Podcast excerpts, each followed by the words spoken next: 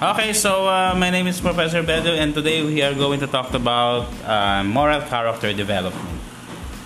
Moral, character development. Ano ba meron sa moral character development? At the end of the lesson, you are going to uh, define what is morality, uh, explain the relationship uh, between uh, individuals. Oops, wait lang. May konting uh, pangyayari. Ayan. So, moral character, uh, explain the relationship between individual acts and character. And at the same time, identify and articulate each stage of moral development. So, yun yung mga pag-uusapan natin ngayong episode.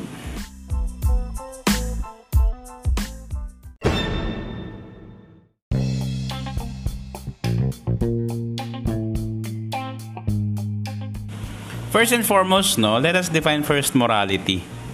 Ano ba ang moral? Ano ba ang moralidad? Uh, according to Wikipedia, uh, morality is the differentiation of intentions, decision, and actions between those that are distinguished as proper and those that are improper. So ito pa lang moralidad ay ang tumutukoy kung ano ba ang tama, ano ba ang mali. Yun ba ang isang gawain ba ay moral o hindi? It determines whether an act is good, morally good, and morally bad.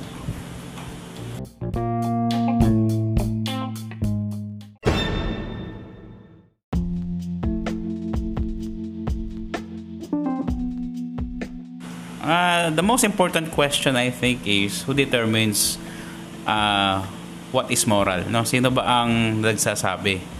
Ano ang moral, ano ang tama at anong mali.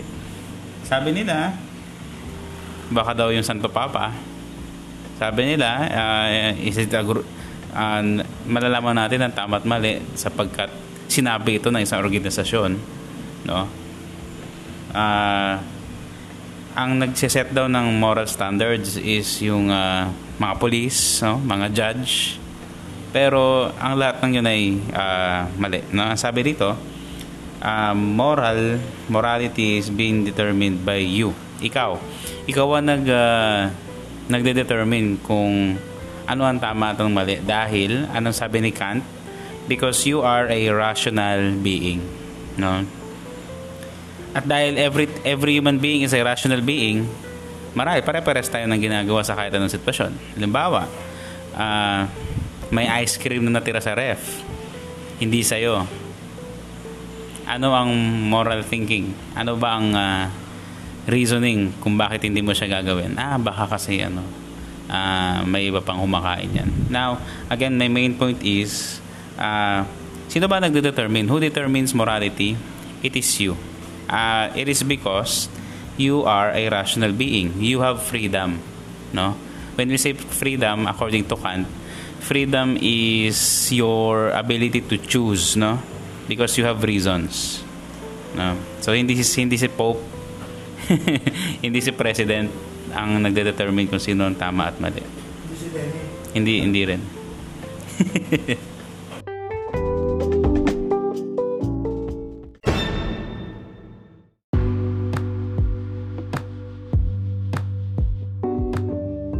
Ngayon, pag-usapan naman natin yung moral character. Pag sinabing moral character, uh, you are evaluating somebody's character, uh, morality. Ano yung characteristics ng kanyang morality? Uh, that's the name moral character. No, pag sinabing uh, the, um, uh, maraming ano eh, iba't ibang moral characteristics na ini-evaluate such as honesty, uh, meron tayo dyan, uh, empathy, no? Uh, yun lang yung mga examples. For, for instance, pag wala kang honesty masyado, that, that, ano, that uh, describes your moral character. Negative, no? Negative ka. Hindi ka masyadong honest. Okay? Uh, ano pa ba? Yun lang. So, it just, when you evaluate somebody's morality and thus you came up a decision na, ah, maganda ang kanyang moral character. Oo. Based on your subjective, ano pa rin yan, no? Subjective evaluation. Uh, okay? So, yun lang.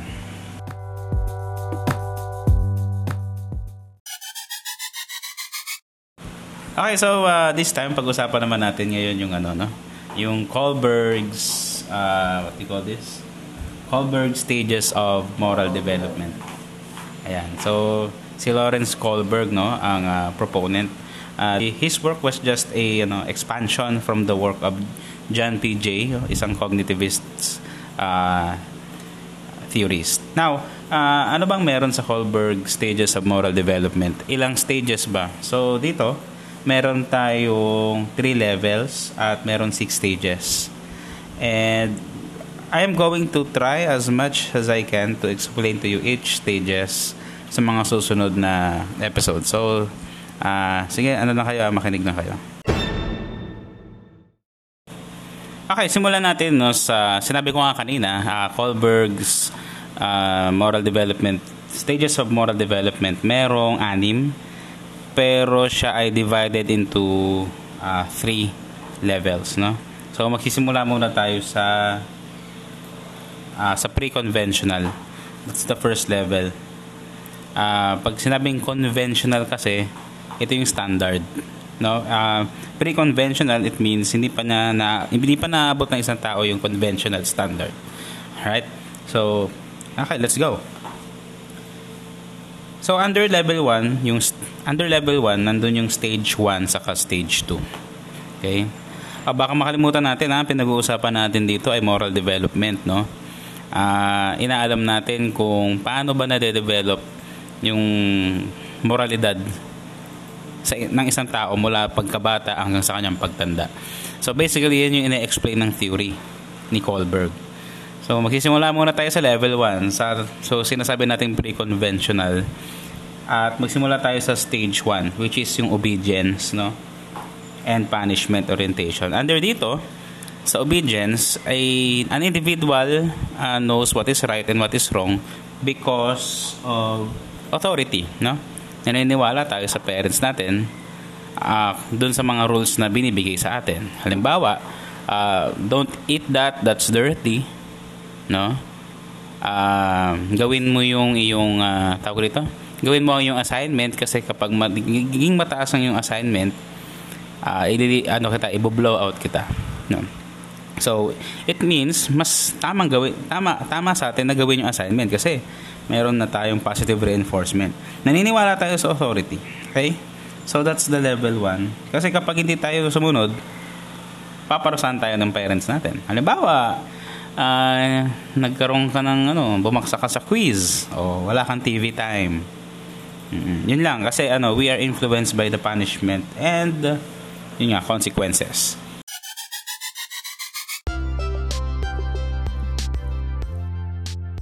Okay, so doon naman tayo sa stage 2 uh, ah, ng Kohlberg's moral development. Stages of moral development. So, a while ago, we've been talking about the stage 1, which is the obedience uh, stage no? Kung saan ang bata ay sumusunod lang dahil authority yung nagsabi sa kanya. Now sa stage 2 uh, it is called instrumental orientation or we act according to our gain. Ano ibig sabihin doon uh, uh, ginagawa natin yung isang bagay dahil meron tayong napapala. Okay So yun yung nagiging tama sa atin. Halimbawa, uh, pinaghugas ka ng ano, pinaghugas ka ng pinggan ng nanay mo. You are asked by your parent uh, into some errands. And you did it because, not because it is the right decision, not because uh, your parent is an authority. Well, kasama na doon, your parent is an authority, but you are expecting a reward, no? Uh, ano ba yung reward? Uh, yeah, more TV time. Actually, nasabi ko to sa stage 1 eh, no? Pero just to clarify, the stage 1 is simply uh, tawag dito, you are acknowledging the authority. Kaya tama yon No? And sa stage 2, you are doing the right thing because you know na meron kang merong babalik na kapalit. There is something in return.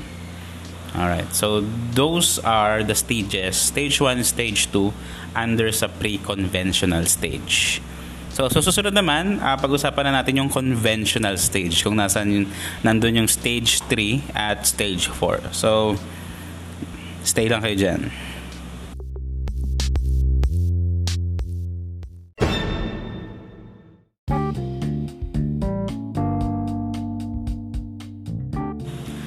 Okay, so tapos na tayo sa level 1, yung uh, pre-conventional stage. Ngayon naman ay uh, pag-usapan natin yung level 2, no? Meron dalawang stages ulit, yung stage 3 and stage 4. So pag-usapan natin yung stage 3. Now, sinasabi, ang stage 3 ay meron siyang pangalang good boy, good girl orientation. So anong ibig sabihin nito? Uh, we do things because we wanted to be acknowledged, no? Na kapag ginawa natin yung isang mabuting bagay, kapag tayo ay na-acknowledge na, oh, ang galing naman, ang ganda naman ng ginawa mo, we feel better. Okay?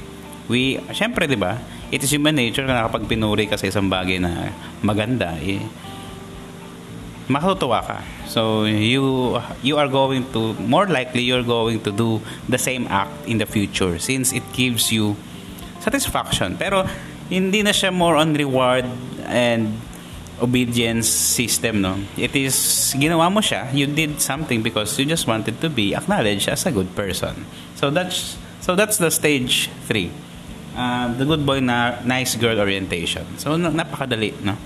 So mamaya uh, pag-usapan naman natin yung stage 4 sa conventional stage ng Kohlberg's moral development theory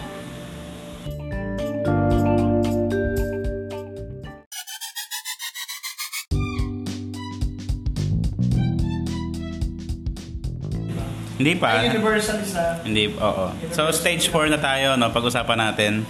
Uh, nasa level 2 pa rin tayo, uh, which is the conventional level of uh, moral development. So, kanina, stage 3, na, na meron lang ano, no? Uh, we are looking for the approval of others. That's why we do things. Now, sa stage 4, we do things because we realize that uh, if we do bad things, it would create chaos in the society. What I mean is, kapag sinusunod natin yung mga batas na naka-in place, kasi alam natin na kapag ang mga tao ay hindi sumunod sa batas, eh magkakagulo. And you are in a realization that ayaw mo nun, di ba? We want to live in a peaceful uh, society. Ika nga. So that's why there are rules. Now, you, you follow the rule because you realize that it's for the betterment no of everybody. So medyo ano na, medyo malalim na no. Uh, medyo you're going to deeper uh, realizations about what is good and what is bad. And that would com- magiging komplikado pa yan pagtaas natin sa stage o level 3 mamaya na pag-uusapan natin. Okay? So yan, yun lang yun, yung stage 4, no? Uh, you you follow rules because you want to maintain social order.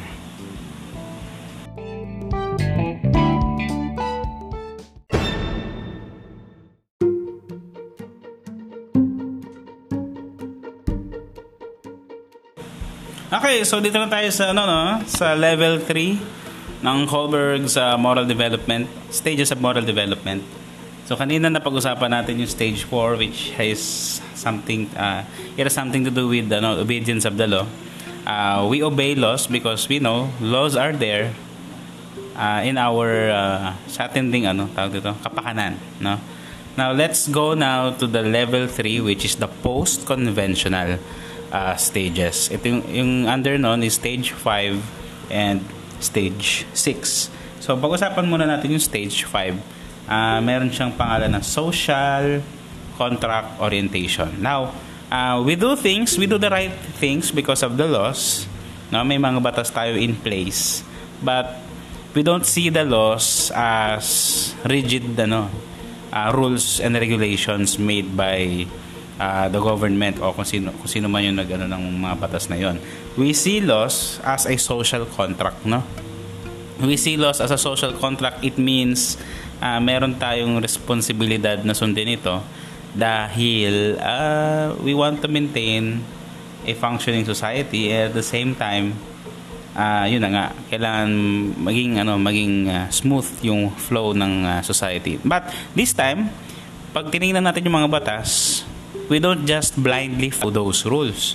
We also now trying to critique, no, the laws. Uh, I mean, merong mga batas na we deemed as inappropriate, no? Parang hindi na tayo blindly blind followers. We are now trying to uh, realize that there are laws that are unjust which may need to be uh, tawag doon, may tawag doon sa uh, amended, no? So, yun. Yun ang stage 5. We are now, meron tayong mga abstract thinking, no? About what to value. Alright? So, medyo mas malalim na. Okay, so yun, yun na yung kaibahan nun. So, stage 4, we blindly obey laws. Stage 5, we now look at the laws and determine whether uh, meron bang na, may naaapi, meron bang may naaabuso dahil sa batas na yon. So that is stage number 5.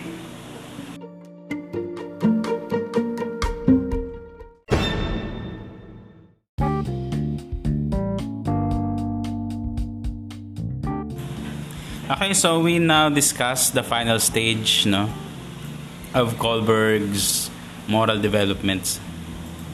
Uh, stages of moral development.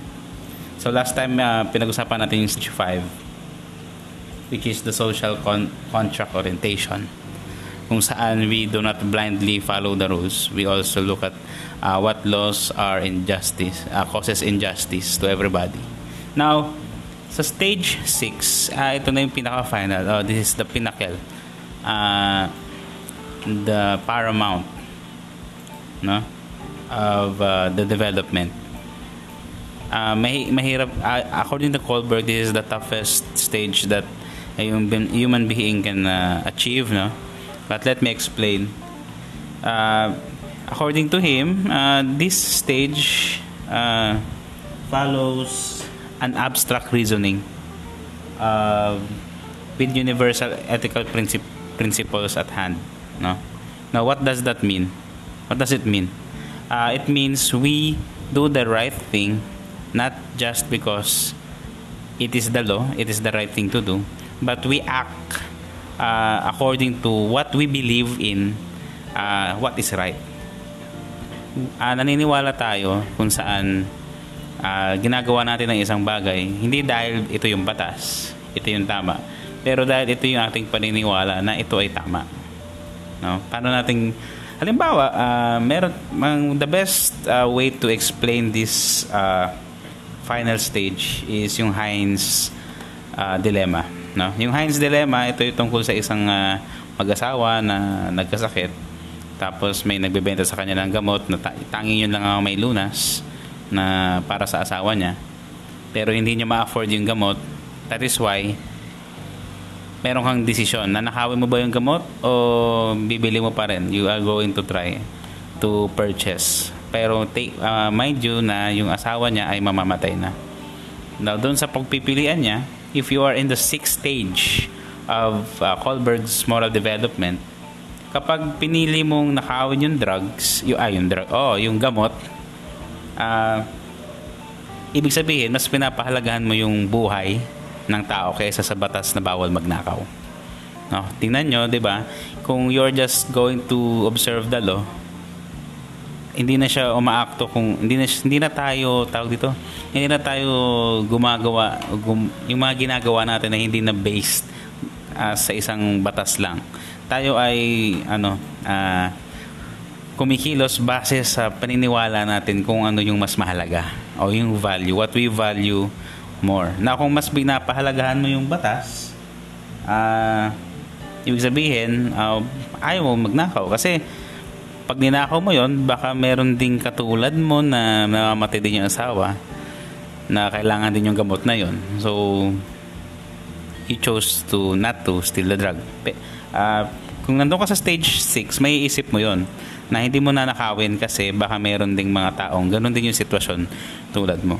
No, either way, kung nagnakaw ka, mas pinahalagahan mo yung buhay. Kung hindi ka nagnakaw, pinahalagahan mo yung mga taong merong sariling uh, circumstance na nangyayari sa'yo ngayon. You are under the sixth stage, no? Napakalalim mo na mag-isip. Uh, so, ayan. Yun na yung stage, the final stage, no? Sa post-conventional uh, stage ng ating ano. Kohlberg Stages of Moral Development.